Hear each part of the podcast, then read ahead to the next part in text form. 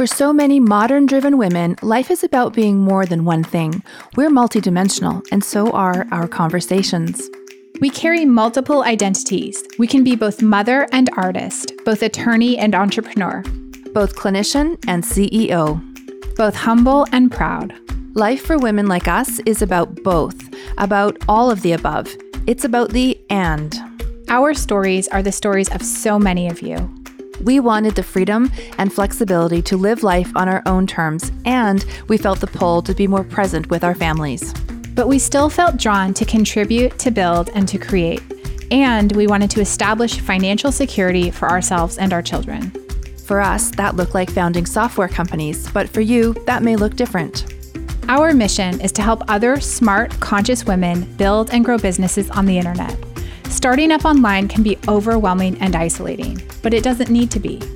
Join us for honest conversations about what it really means to grow an online business that aligns with your values and adds something meaningful to the world. I'm Sandy Connery. And I'm Jenny Barcelos, and you're listening to the And She Spoke podcast. In our business, we're big fans of financial literacy and accountability. Knowing your numbers is an essential aspect of building a successful business and an inherent responsibility for any entrepreneur. We also believe that what you focus on grows. So pay attention to your money. How do we stay up to speed on our numbers? We use Bench for our bookkeeping. It's simple, elegant, and saves us so many hours that would otherwise be spent neck deep in receipts on the other side of a spreadsheet. Each month, our transactions are automatically imported into Bench, and we get on demand financial reports. We even enjoy opening up our profit and loss statement to review each month. And when tax time comes around, we are up to date and ready to go. And this is what financial empowerment feels like. Head on over to andshe.co slash bench to save 20% off your bench accounting plan for the first six months.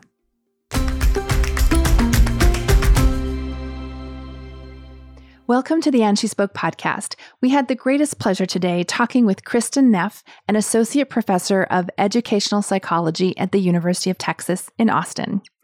Kristin pioneered the field of self compassion research, conducting the first empirical studies on the construct almost 20 years ago.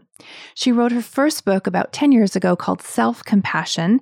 And because the research in this area has literally exploded, she wrote her second book called Fierce Self Compassion, which is going to be released June of 2021. This book delves into this tricky balance of self acceptance and the power to make needed change. We had a great time with Kristin. We talked about why she needed to add fierce in front of the title, self compassion, her relationship with anger. We talked about social justice and also how to prevent burnout. Enjoy our conversation with the amazing Kristin Neff. Okay, well, welcome, Kristin, to the podcast. We're thrilled to have you. Oh, thank you so much for having me. I'm really happy to be here. So, Kristin, you wrote a new book recently. Is it actually out yet? Maybe I should clarify that. It's out June 15th. Okay, it's about to come out. Yeah. We're so lucky. yeah, we got it. It was great. I really enjoyed it. I really, really loved it. I have a question though. 10 years ago, you wrote your first book? Yes. A book about self compassion. So, yes. why the need to write the second book? Right. Well, so first of all, there's a lot more research now. It's 3,500 studies now as compared wow. to maybe a few hundred when I wrote the first book. So that's part of it. We know a lot more about self compassion.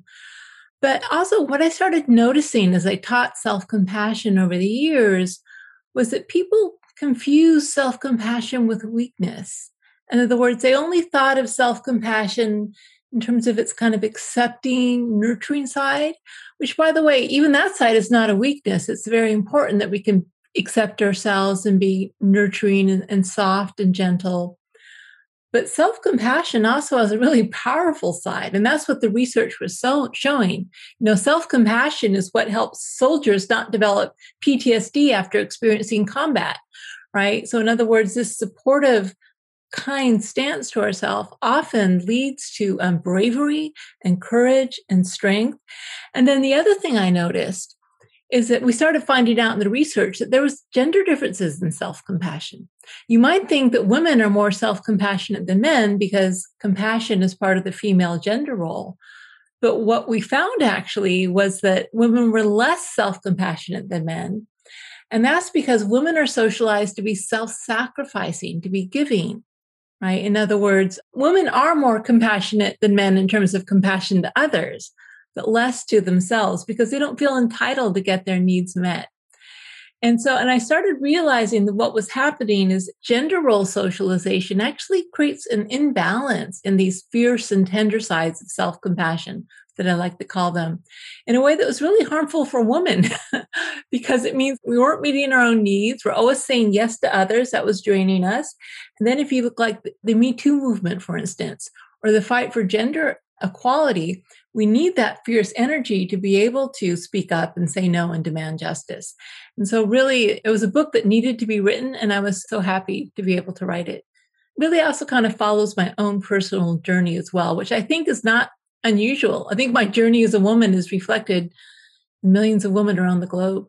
Somewhere I can't remember where I read it, what part of your book, but it was like ultimately, like the book is called Fierce Self Compassion, but ultimately it's really about like reclaiming our power. Yes.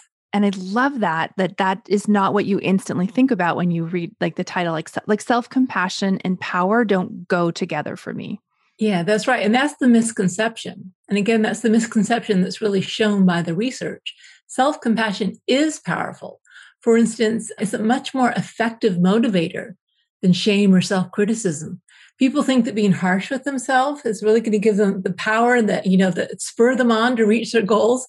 Actually what it does is it gives you performance anxiety. It causes you to lose faith in yourself right? Or it causes you to be afraid of taking risks. It prevents you from learning from your failures because you're so busy thinking about what a horrible failure you are that you actually don't have the mental space left over to say wow you know what can i learn from this and so what the research very clearly shows is that people who are more self compassionate, when they fail, they don't take it personally. You know, everyone fails. It's part of being human. Whoever said it wasn't supposed to be to fail, you know, this is how we learn and grow.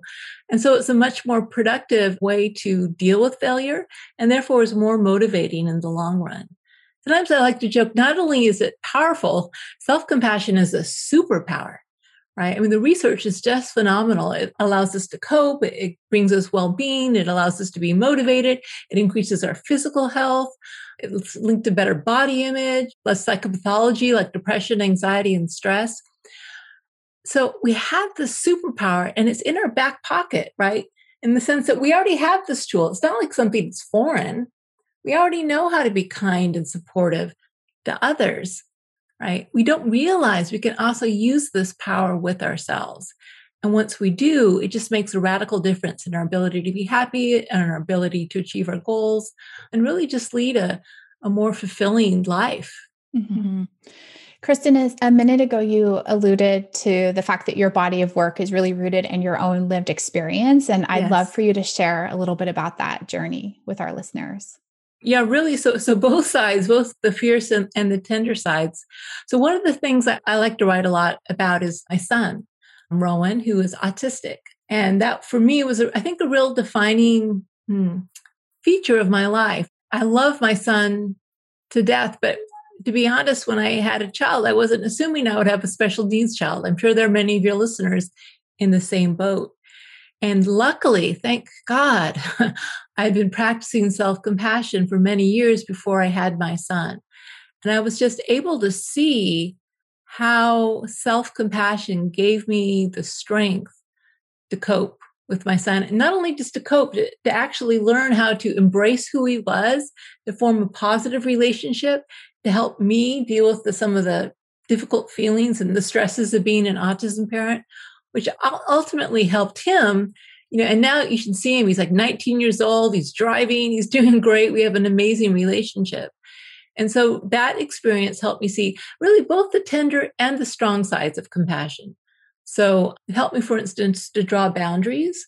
I mean some autism parents they, give their life away to raising their son.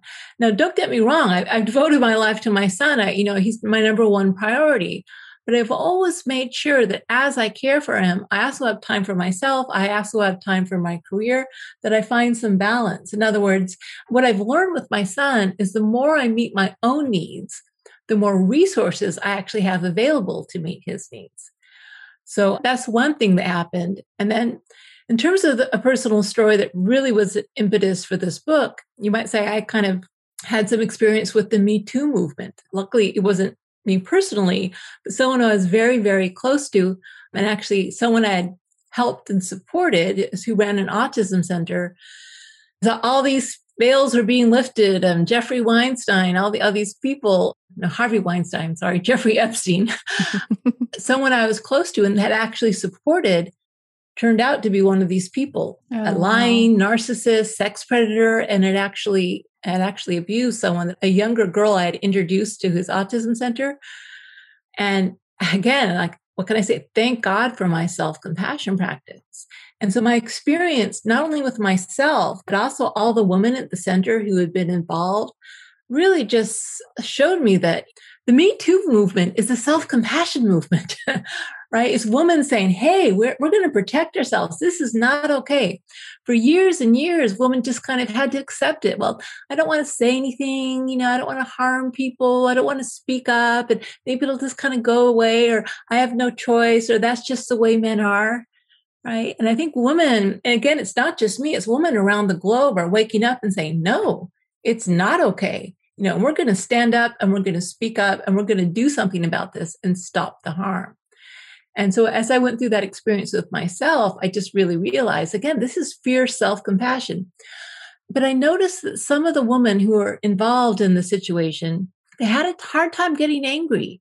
It had been so socialized out of them. So other women were fine with it, but some women, again, their first thought was, again, well, maybe I'll harm people, or I don't want to get anyone in trouble, or you know, it's like they couldn't access their anger. And so I, I was working with my own anger because believe me, I had a lot of it. I was enraged. So I was working with my own anger. You might say I had to work the other side of it, like how to infuse my own anger with tenderness mm-hmm. so that my anger was effective and was harnessed toward preventing harm as opposed to just causing harm by just, you know, exploding at people. And other people, maybe they had the, the tender side there, but they couldn't access their anger, and that's not effective either. And I really saw in this real life situation how all of us, as we kind of owned our tender side, you know, we didn't want to harm anyone. We didn't want to ruin anyone's life. We didn't want to hate anyone. And we also needed the tenderness to hold our own pain. We'd all been duped and harmed. That this fierce energy, I, I like to call it mama bear energy. And women know what mama bear is, right? If yeah. I don't know if you two have children, but if anyone tries to harm your kids, you watch out. This incredible yeah, fierceness sure. that women, I mean, men also have it, but I think women have a special access to this mama bear energy. And we use it for others, but we can use it for ourselves as well. And so that that was really the most immediate impetus for me writing this book, especially for women. It all really just came together. The whole gender role stereotype fascinates me and you kind of have to untangle like this constant self criticism or self judgment that we put ourselves that we need to be, whether you have an autistic child or not, you need to be a good mom and you yes. need to be a good friend and a good partner and a good business owner for the case of many of our audience. Yeah. And then if you're not, in your own eyes, you're just like, there's this self flagellation that is just awful. So I love the power and the fierce side of describing self compassion in the way that you have. I think it's a very powerful concept. Yeah, thank you. And also, what it gives us is our validation, our sense of worth is so dependent on other people liking us. Mm-hmm. Right. Right. And again, it doesn't mean that we become selfish and narcissistic and we just say, screw you, you're not going to do what I want. It doesn't work that way. Right. So the more compassion can flow inward, actually, the more it can also flow outward. And by the way, women are socialized to do this. If you look at all the gender role literature, women are valued, they're liked more when they say yes, when they're agreeable, when they meet other people's needs. They aren't liked as much when they say, No, I'm sorry, I can't help you. I need to meet my own needs. And so, in some ways, it's kind of a political act because women have to say, What's more important? That other people like me or that I like myself? Right? Because other people's approval, it comes and goes. We can't control it. And also, I hate to say it, but it really, who does it benefit the fact that women are socialized to be so sacrificing? You know, it also helps maintain hierarchy and power inequality. But it's not to say that therefore we're all going to become angry and just, you know, again, that we stop caring for others. It's all about balance. Really, the key is balance. I like to call it caring force. Right? It's forceful, it's powerful, we harness the force and the power for love, for good, for protection, for well being. And when we do that and we don't forget that, then it's not going to be damaging or destructive. Mm-hmm. One of the concepts that you tease out in your book is this idea of authenticity and the role that that plays in self compassion. And I'm wondering yes. if you can share a little bit about that. Yes, well, absolutely. Again, it's a little bit related to what I was just talking about. And I actually do, it used to do research with a woman named Susan Harter, where that's what we looked at the ability to be authentic, to say what you really mean, to speak up, to have your own voice, and is often for many people contingent on social approval. We're afraid to speak up. We're afraid to be authentic because we're afraid people won't like us if we do. And by the way, this is the kicker. We have to acknowledge that it's kind of true. Some yeah. people may not like you as much if you're authentic. And so what happens is you just start changing your value system right? Again, what's true for me? What's important for me? Is this making me happy? That's actually what allows us to be authentic because instead of our self esteem being contingent on the approval of others, it kind of becomes unconditional. Whether I fail, whether people like me or not, whether I lose that weight I want, whether I achieve my goals, the bottom line is I am worthy as I am. But again, it doesn't mean complacency because, of course, I want to be a loving person. I want good relationships. I want to achieve my goals. I want all that, not because I have to get it in order to be worthy, but simply because I care about myself. You know, just like with a child, we love our children unconditionally. They can screw up in all sorts of ways. You know, we still love them. But we want the best for them. So we try to teach them and help them and, you know, give them what they need and help them achieve their goals. So actually, when that's the thing about being socialized as a woman, because we actually learn the skills of how to support and care for and nurture others very well. And it is a skill set. This is a skill set that women have. We know how to, you know, navigate conflict, how to be supportive, how to listen when the other person needs some space, but also really be in there when the other person really needs some hands-on active help. We know how to do it. We've been taught how to do it. And so in a way, it's almost easier for us to be self-compassionate, even though we're, we're taught we don't deserve we shouldn't be selfish. We have to be self giving to others. Once we get over that little hump, that lie, really, then we have this tool. To, oh yeah, I can do this. I know how to speak to myself in a supportive way. Of course, I want to achieve my goals, just like I want my child to achieve their goals. It's really a mindset shift. And then once we make that shift in mindset, everything just kind of starts unfolding much more easily. It all has to start from that awareness it of does. like, look what I'm doing to myself. Like there needs yes. to be separation space to like witness the voice talking to yourself, right? Which is the mindfulness. A mindfulness, which people have heard a lot of in common culture, that's at the core of self compassion, actually. Unless you have that awareness, as you said, unless you're aware, how am I treating myself? What's the effect on me? Would I say this to a friend mm-hmm. I cared about? You know, mm-hmm. and also validating our pain. I mean, so often we're so busy we're just you know, going from one task to the next, and we don't even pause. Say, this is really hard. I need, I need a little TLC right now. So mm-hmm. that awareness yeah. is key, as you say. Some of the conversations that we're having in our community, who are typically wellness entrepreneurs, who are women primarily who have families and you know are doing that so-called second shift and are also trying to run a business and mm-hmm. there is such a fear within them about doing everything and burning out.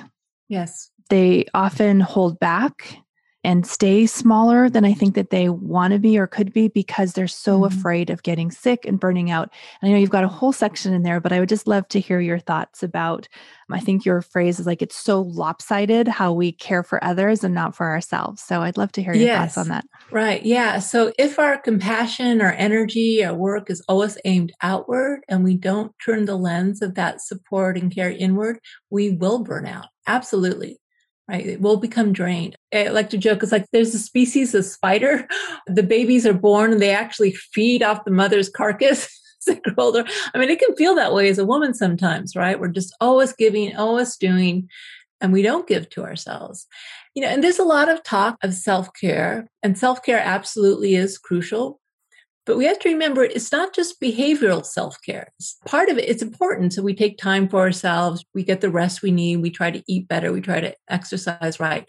But even more important is emotional self care, right? So every time you beat yourself up, you criticize yourself, you're shaming yourself, you are harming yourself emotionally.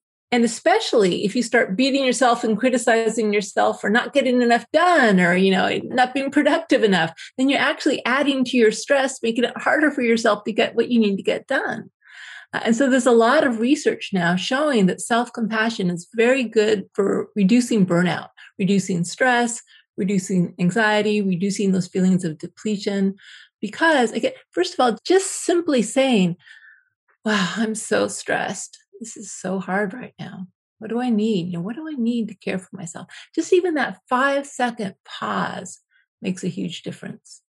And then again, because if you care about yourself, sometimes it means instead of always saying yes to others, it gives you more strength to say, I'm sorry, I would love to help you, but I can't right now.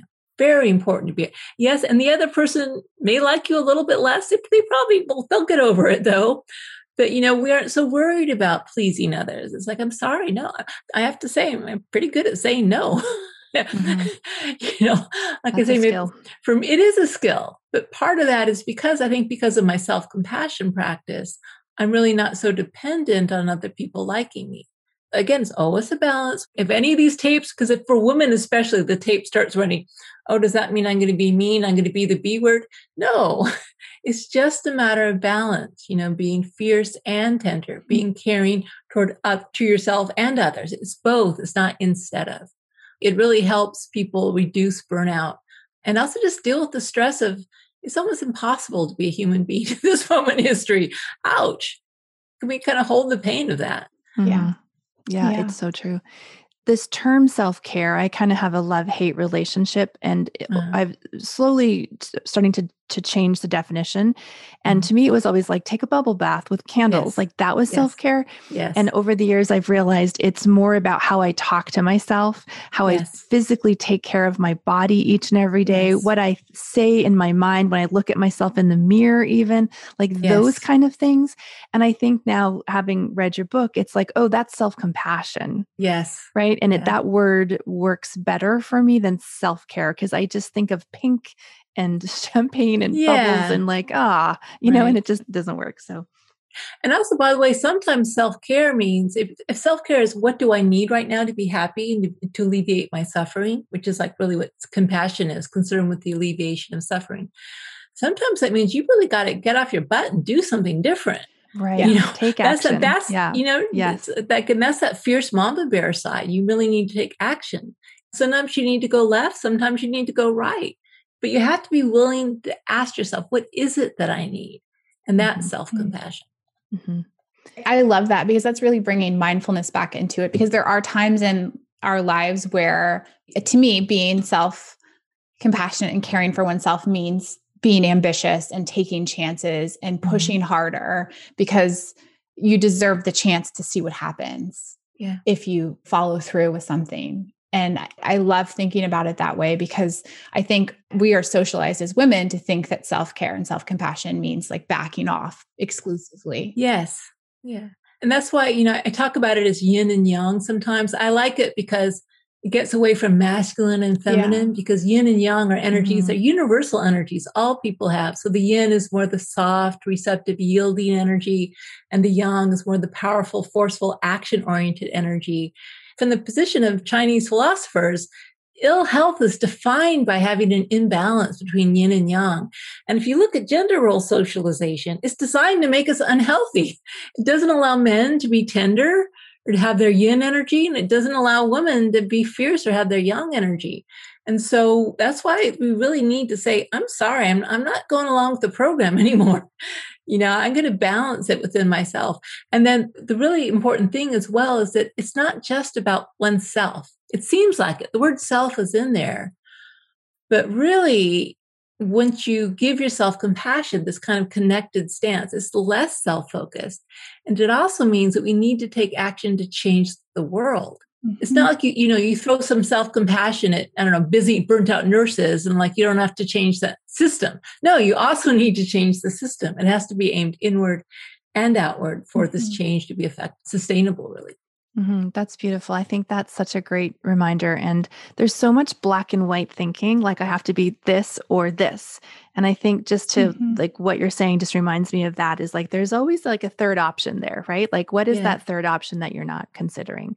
You that's don't have right. to be completely victimized and paralyzed and angry at the how the world operates and then you don't have to be like super angry taking action and you know like there's like a balance and that's your mama bear energy i guess yeah, exactly. It's, it's always about balance. Sometimes I feel like a broken record talking about balance, but it's just because it's true, you know. Mm-hmm. And the mind, the mind tends to polarize. Actually, it's not our fault. It's part of the way the mind, the brain conceptualizes things in duality. You know, if you really mm-hmm. to take this far enough, we're getting towards like non-dual states, and our mind can't process. So it's mm-hmm. it's normal. We shouldn't judge ourselves for it. But the more we can remember to have balance, to have the yin and the yang, and the fierceness and the tenderness, really just the healthier and more stable we'll be. Mm-hmm. Yeah, I would love to hear a little bit about your take on anger because that comes up a bit in your book and as an activist myself i i have a complicated relationship to anger but also yes. an acknowledgement that there is this kind of back and forth between being powerful and angry and then kind of slipping back into more self-focused like almost meditative practice and yeah. i just would love to hear your advice for others who are in that space because we live in a time right now of tremendous upheaval and we have a lot of activists who listen to us and a lot of people trying to make new things in the world that didn't exist and make changes and so and there's a lot to be angry at as well right right and it's okay to be angry yeah yeah and and i have to say i don't want to come off as someone who's really figured out anger and i'm one of the reasons things i talk about in this book is my own very complicated relationship with anger. So the way I'm wired is I'm kind of wired for reactive anger. Right? Even though I meditate and all, all the years of practice, it's just the way my brain works. And so I always struggled with reactive anger. And even though I, I didn't beat myself up for it with my self compassion and mindfulness practice, I always kind of thought, you know, well, something I should really get over or learn to, you know, to work with. So I'm not, this reactive anger isn't there. And then when I started to really think about fierce self compassion and fierce mama bear energy, I realized that in many ways, this is my power source, right? This kind of this ability to say, no, it's not okay, or this should be different. Mm-hmm. And it really motivates us. So there are a lot of very useful functions to anger. It gives us energy, just even physiologically. Just like if you're angry, you aren't like, I'm so angry. It's like, I'm so angry. you know, it energizes us. It focuses us. It clearly communicates something's wrong. You know, often anger is caused by some sort of injustice. It communicates to yourself and also to the other person that something's wrong. And this is really important. We don't want to not use the tool of anger. But anger can be constructive or destructive. What's the difference? Constructive anger is when the anger is harnessed toward alleviating suffering, right? Preventing injustice, saying no, stopping harm. Anger becomes destructive when it's aimed at a person. It becomes personal. You're bad. You're evil. You shouldn't have done this. Right. And that's really, really the difference. As long as anger is focused on preventing harm, it can be harnessed for good the moment we just get lost in us versus them and hating people or, you know, harming people through the expression of our anger, we aren't careful about how we express our anger, then again, you're undermining compassion. A very easy way to think of it is it focused on the person or the behavior. And by the way, that goes with ourself as well. Because fierce self compassion says to ourselves, no, that behavior is not okay. You need to stop that. That's harming you or that's harming someone else. It doesn't mean I have to hate myself right? So just focusing on the behaviors that are causing harm, not really judging anyone, self or other, unhuman or not worthy of care and respect. Now, having said that, remember, it's hard, and I'm the first to admit it. I get it wrong all the time, but I'm really good at apologizing. Mm, yes. you know? Another skill. Yeah. This is better than nothing, you know. so I think I totally agree with everything you said in your book you mentioned or referenced the kavanaugh hearing a couple from a yes. couple years ago and mm-hmm. dr christine blasey ford having to sit there and not be able to express her anger yes because absolutely she would be the angry woman and not be believed while kavanaugh sat there with a red face steaming pounding his fist like a child, having a tantrum, and he, ultimately he won. And so it's just like, I'm so angry that she couldn't express her anger yes. in that moment. She had to play a role because we believe women don't do that. That's right. Yeah. And so here's the thing I mean, I wish I could say that again, I wish I could say that if we claim our fierce side, that everyone will love us and there won't be problems. It's true. For instance, the research shows very clearly that an angry man is more persuasive and an angry woman is less persuasive. So we, we also have to be, you know, careful in, in terms of how we express ourselves. And if it's not going to help, we don't want to express our anger in a way that's going to turn people off or make us less able to make change. So even though mm-hmm. it's not fair, we do in a way have to work within the system that we're in. Mm-hmm. We want to be wise about this. But a lot of it is internal. We don't want to internalize that prejudice. We don't want to judge ourselves mm-hmm. for getting mm-hmm. angry. Maybe it's going to harm me if I express my anger the way I would like to. And so I'm going to, but it doesn't mean you also have to just go the other extreme and be a doormat either. We have to work twice as hard as men do because all the stereotypes are that men are competent, they're persuasive, and they're intelligent. And it, the system is rigged in men's favor. Mm-hmm. So, women in this system we do have to kind of play the game. At the same time, we have to really be committed to changing the system because as we raise our sons and daughters, as we start to gain more power in the system, I think the more we're aware of how the system is rigged against us, especially rigged against women's fierce side, then we can help change the culture at the same time that we work within it.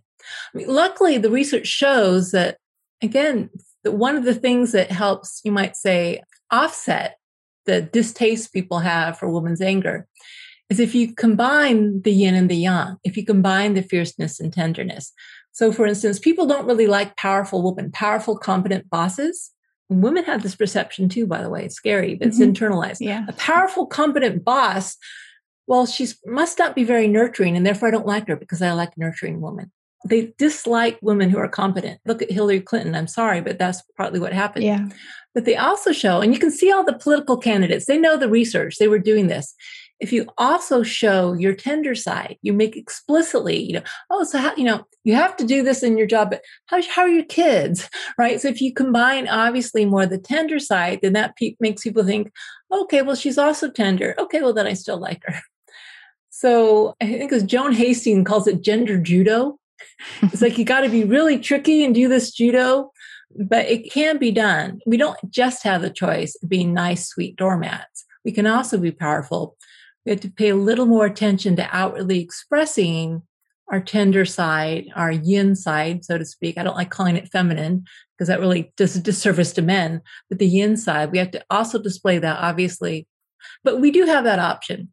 But then when you're home and you're alone and you don't have to press anyone, let yourself get as pissed off as you want to be and don't judge yourself for it.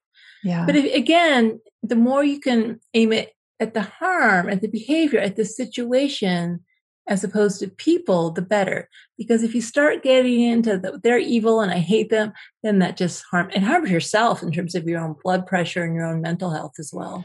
So I have a really hard time with everything you're saying. I agree with you completely, but I feel like yeah. like it there is that balance between kind of buying into the system and working strategically within it versus wanting to change it. And I think that that's a tricky place to be, right? Because it obviously is. we all want to create change with what we're doing in our lives, and I've learned myself that sometimes even in a leadership role, if I'm not publicly in that role, I can affect more change, which is infuriating. Yes. And there's like this tension, right, between do you want to make that shift or do you actually want to just like make this immediate change right now and be more effective at your short-term goals? And i think that any of us who are leaders as women are constantly navigating those conversations and it's really hard not to be angry that you, that you have to think about that.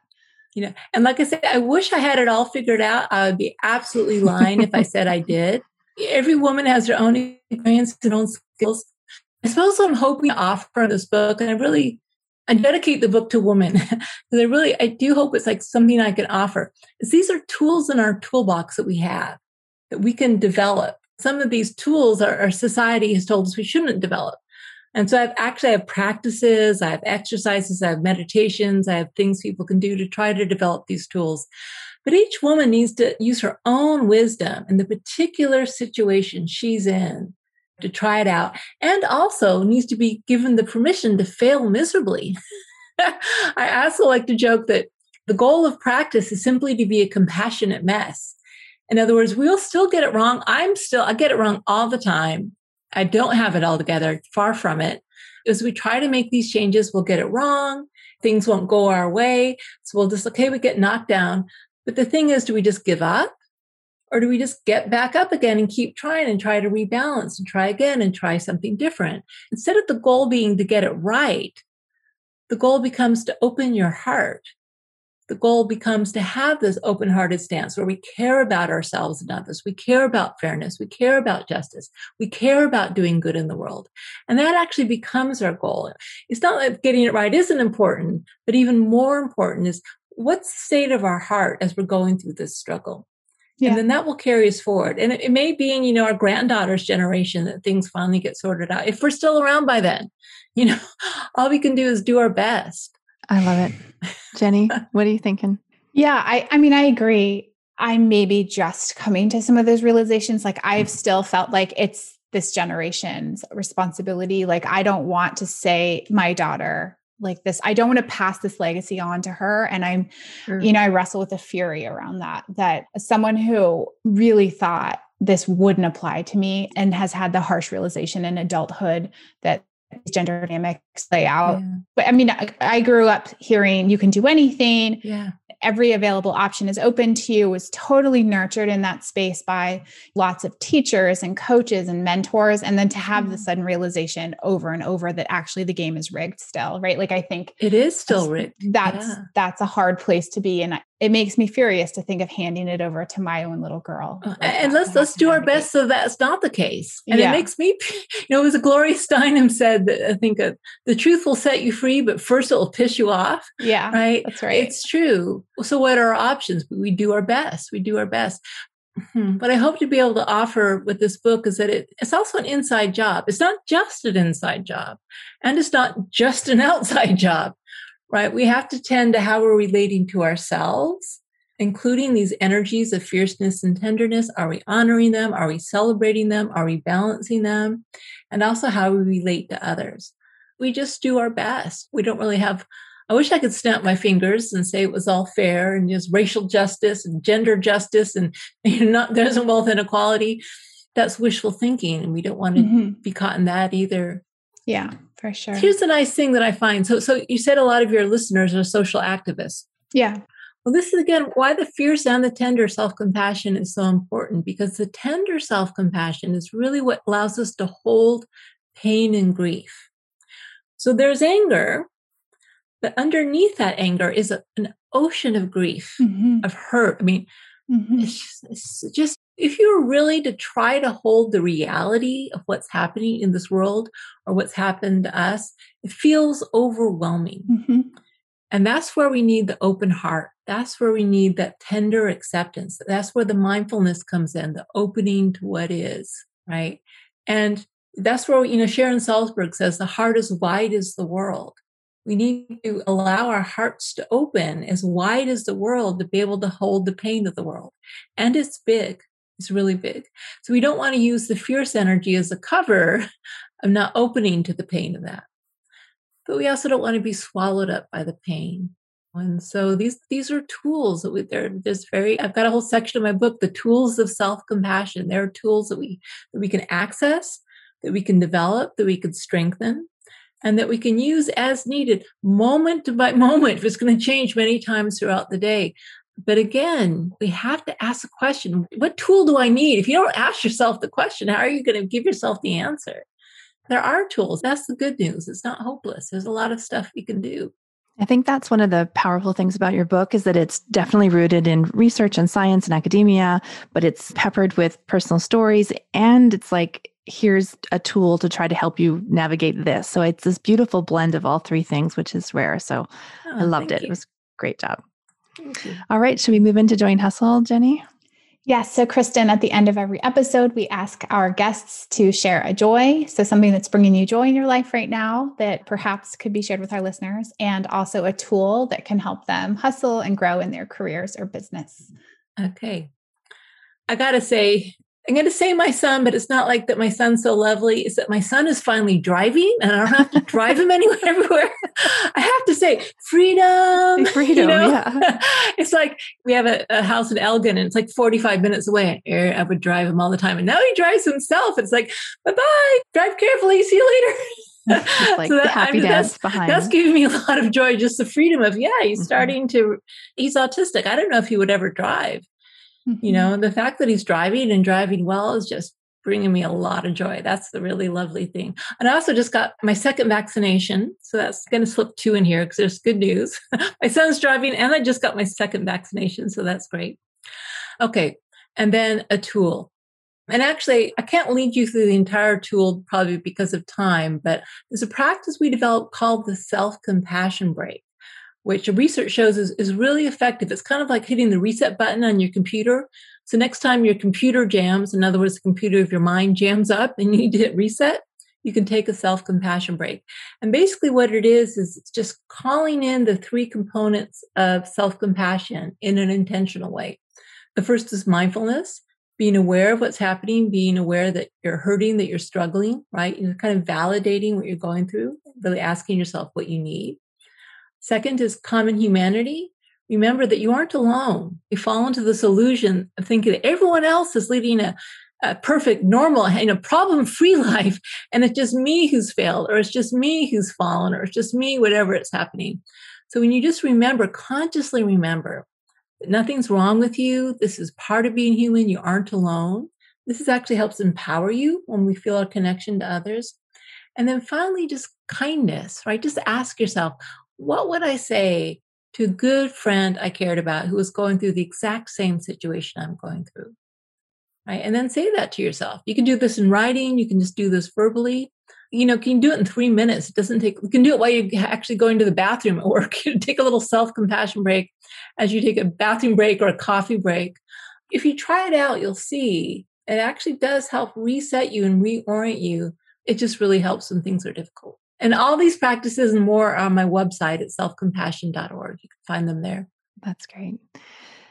Kristin, thank you so much for the time you spent with us. Super great conversation. Love the book. We will certainly help you promote it when it is live eh, out there in the world and really enjoyed this. Thank you. Thank you. Me too. Thank you. Go well. Thank you, Kristin.